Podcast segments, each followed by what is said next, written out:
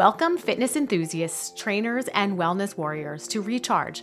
I'm your host, Becky Cody, and I'm thrilled to have you join us as we dive deep into the heart of the fitness community, connecting professionals and delving into the business of health and wellness.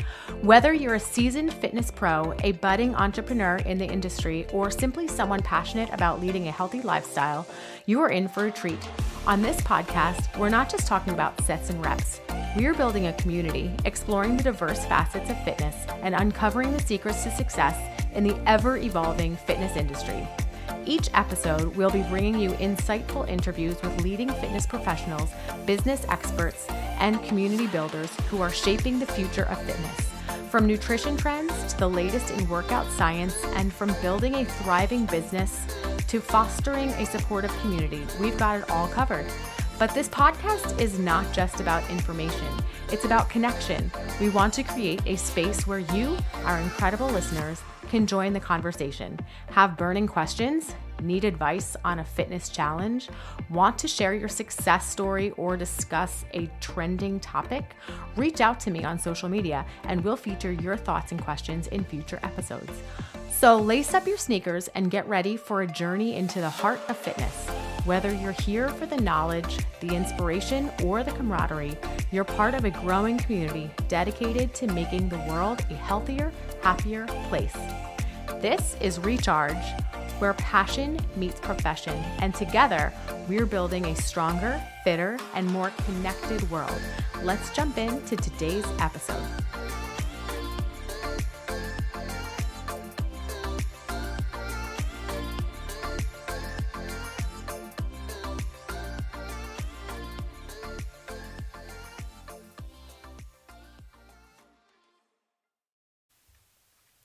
Welcome back to another episode of Recharge. Many people I know, with very few exceptions, have tried to pick up running at some point in their lives, whether it's to move more without having to commit to a gym membership or to fulfill the dream of completing your first marathon. Most of us have at least tried to run, and some of us are completely obsessed with it. I personally do not identify as a runner. I'll do it from time to time, and I'll admit it does feel great when I hit my stride. And what's better than the endorphin rush you get at the end of a great run on a nice day? That said, though, running does get a little complicated, especially with age. We start to notice aches and pains, we hit plateaus. For those of us who are competing, we might get to a point where we're not getting faster and our runs start feeling a little bit more difficult. Our next guest is Jason Lakritz from Pro Functional Running, which is a strength coaching and physical therapy group that specializes in training and treating runners of all ability level- levels. I have personally worked with Jason on an injury I had, basically just from being an active adult moving in a bad pattern. I can speak to his ability to understand injuries and training in general to get the most out of your anatomy and biomechanics. Jason, thanks for being on the podcast. Let's start with your background in running. Hey, Becky. Uh, thanks for having me. And uh, yeah, I'll talk about running a little bit here, hopefully, mm-hmm. over the next few minutes. Yep. Um, but yeah, my background in running, I started running way back in high school uh, as a way to uh, kind of found my way into college. Uh, when I went to college, I ran for Florida State uh, and ran there for four years after college.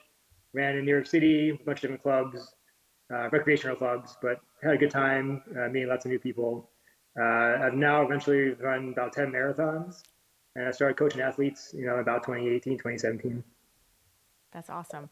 Um, so you run a PT practice that caters to runners, and you've also created a community of runners who run with each other. Tell me more about that. Yeah, well, I always think uh, a community of people is better than one person.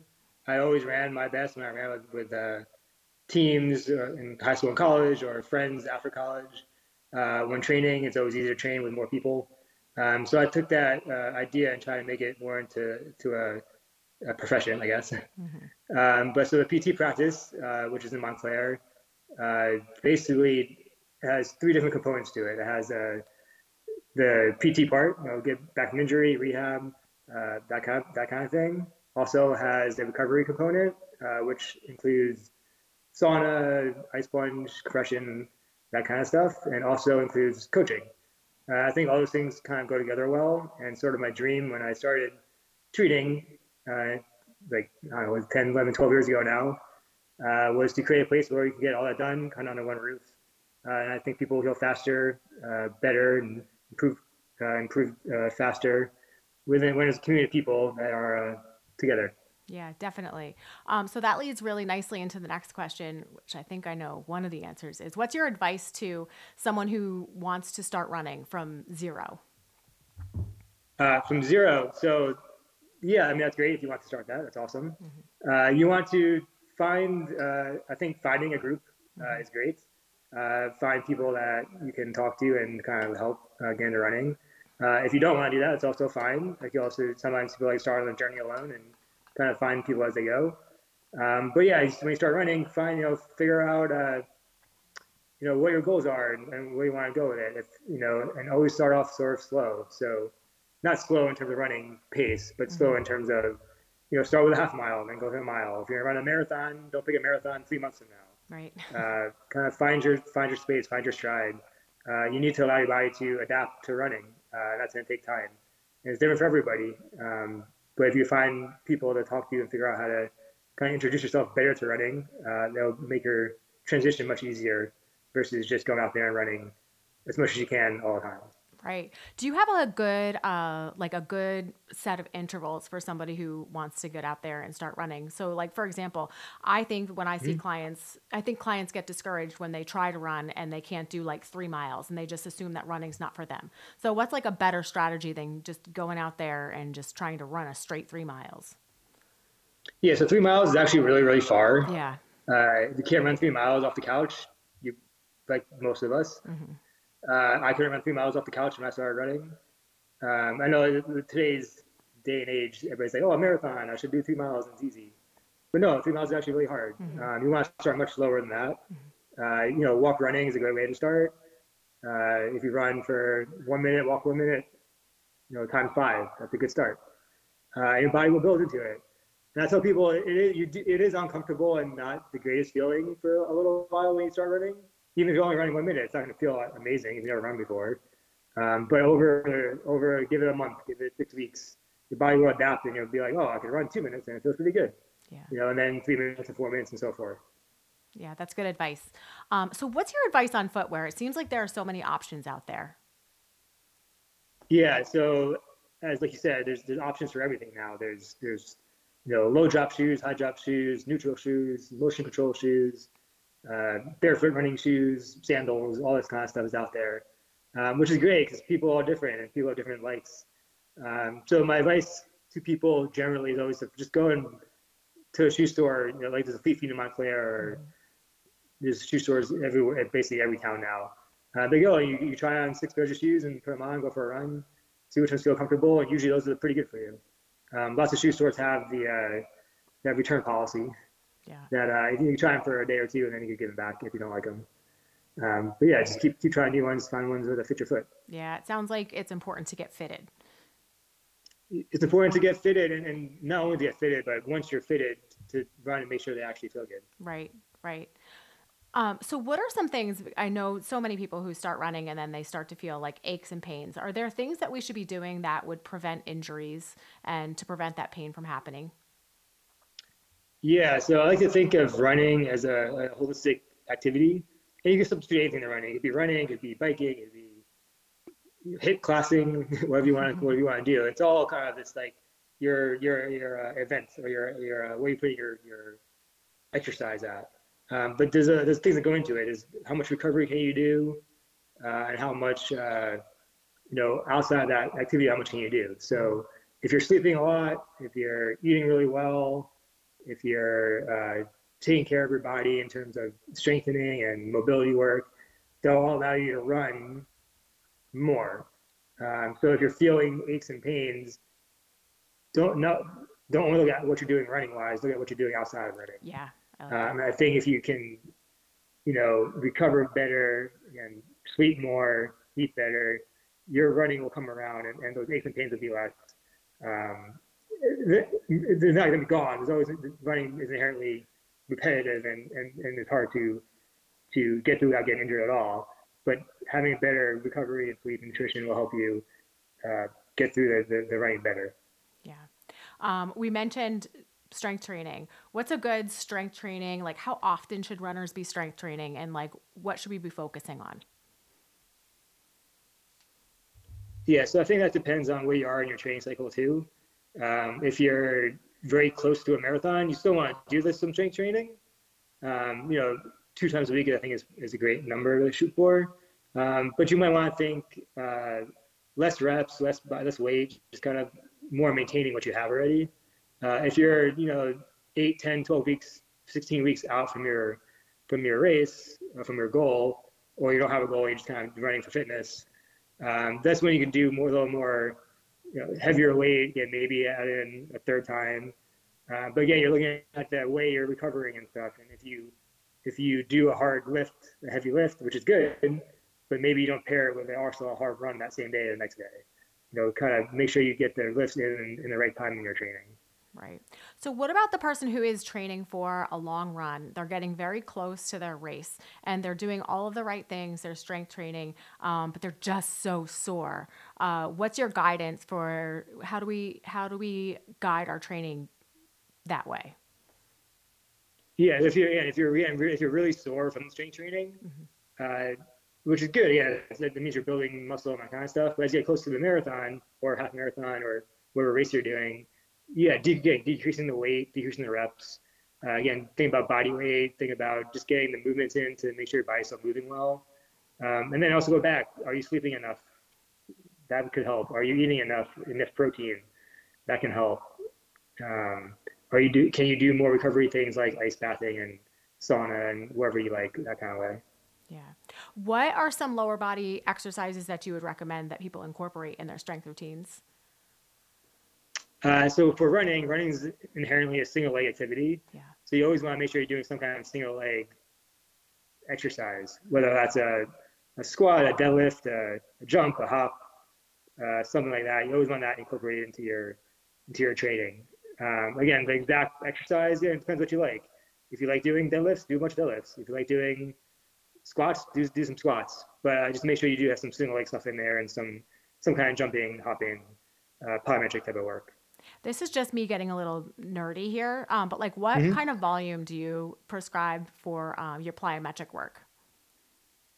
Uh, like, like, like total. So for a runner, again, if you, if you're a runner, if you're far away from your from your uh, like race, uh, I do it by I, I count by like touches. Mm-hmm. Does that make sense? Yes, it does. Um, so like you know, if you jump once, that's one touch. Yep. Jump twice, that's two touches. Um, I generally, you want to start again. You want to progress it as you as you get better. Mm-hmm. You start with, you know, 30 touches. That's actually kind of a lot for someone who's never jumped before. Yeah. You start with 30 touches, right? Whether you, whether you do pogos or switches or jumps or box jumps, whatever you want to do, uh, running drills, all that stuff. You go with like 30 touches for you know a week, and then you go 40 touches, 50 touches. Okay. You, I would say if you're getting up to like 150, 180 touches, you're getting pretty much to the max you really can do in a session. Um, but again, you want to program that into when you're where you are in the training cycle. Again, if you're doing if you're in a race next week, you might not want to do 108 touches of some kind of plyometric drill because you're going to be going to your legs. Yeah. Uh, so you might do they might you know go back down 50. Got it. Um, so what do you what's your advice to somebody who feels like uh, they're definitely injured? Um, that like when when should you seek an intervention when you're running when you're training for a race and you feel like things are just not quite right? Yeah. So in terms of pain, whenever there's pain, there's means something is kind of going wrong. It doesn't mean you need to seek professional help right away, but you want to start to treat it as fast as you can. So even if you have like a sore calf, you don't need to go see somebody right away because your calf is sore. I mean, that's part of running. But you don't want to ignore it. You should, you know, foam roll it or put some ice on it or compress it. You do something with it to help it get better and you know, either you, you, just, there's a lot of blogs now you find online to tell you like what to do and things like that. Mm-hmm. And those things aren't always great, but it's a good starting point. Um, but I use the pain scale to kind of like give me a point of reference almost. Uh, so if you're, say you're running and you have a three out of 10 pain in your calf, just kind of means you feel it, but it doesn't change anything. You probably don't need to seek professional help yet. You can kind of try to treat it on your own, try to figure out how to kind of decrease that tension tightness on your own. Mm-hmm. As you go into more of that four or five, six out of ten out of pain, out of ten pain scale, uh, and now the the pain is starting to make you change your stride a bit. You can't walk normally after you're done running, that kind of stuff. That's when you want to go find help. Mm-hmm. Uh, if you're already into like the eight or nine or ten, like it's very painful and it's really hard to. That's that's much harder to come back from quickly. Right. So you want to try to catch it before that. Right. Um, I think that people are reluctant to see a PT because sometimes we're apprehensive about the cost. And sometimes we're afraid that the PT is going to tell us that we have to sit out and stop doing what we're doing. Uh, what's your advice mm-hmm. on this? Yeah, so I think seeing somebody that's well versed in what you want to do. So we're talking about running here, and that, that's kind of what we do is run, we see running injuries all day long. And the reason why you want to see somebody that's kind of well versed in that activity that you want to do is they're going to have knowledge about how to do that specific activity and get back to it. Um, so yeah, we'll use running as an example here. You know, if you come in and you have a four out of 10 pain in your calf or your quad, and we treat it, and we, then I can talk to you about how to now run with it, or not run with it, but and if you can't run with it, how to get back to running. Uh, it's not just hey rest and then see what happens. It's more like rest, but then do X, Y, and Z to get back to your activity. And again, having somebody that's taking people through that process before kind of helps get that process done faster. Um, if that makes any sense. It does. I mean, it just sounds like there's value in seeing a physical therapist who is specialized, who specializes in running. If your sport is running. Right. Again, because then again, when you go back to your training plan, you understand how to kind of incorporate all that into the whole program, so that you're not just resting for the sake of resting. And then I have one more question for you, and that is, what does a good warm up look like? It should so warm up should look like uh, your activity. Um, so when I when I warm up for running, you're gonna do things where you're gonna move your hips in different directions and forward and back, side to side, rotate. Make sure you move your ankles around. Make sure you uh, uh, do a little bit of jumping, whether that's in place or running drills or wherever you kind of find uh, easy to do where you're where you're starting off. Um, you just want to make sure you do something to get the muscles moving around. Um, I don't think you need a if you do consistently, you don't need a 35 minute warm up to go run. You know, five, six, seven minutes of something that kind of just gets the whole body moving is kind of what I go for. Awesome. It sounds simple enough. All right. Well, thank you so much for all of your information. I know a lot of people are going to get a lot out of all of this. Where can people find you both in real life and online? Yeah. So in real life, uh, which is the best part, uh, I work out of FitLoft in in um, in Montclair. They are located at 4 Erie Street uh, in Montclair. Uh, you can find, we have a website, just uh, profunctionalrunning.com. And on Instagram, we're uh, at profunctionalrunning. All right. Thanks, Jason. Do you have anything else that you want to add? Uh, no, we're good. Just get out there and run, have fun, yeah. enjoy. Awesome. All right. That's all for now. I'll talk to you next time.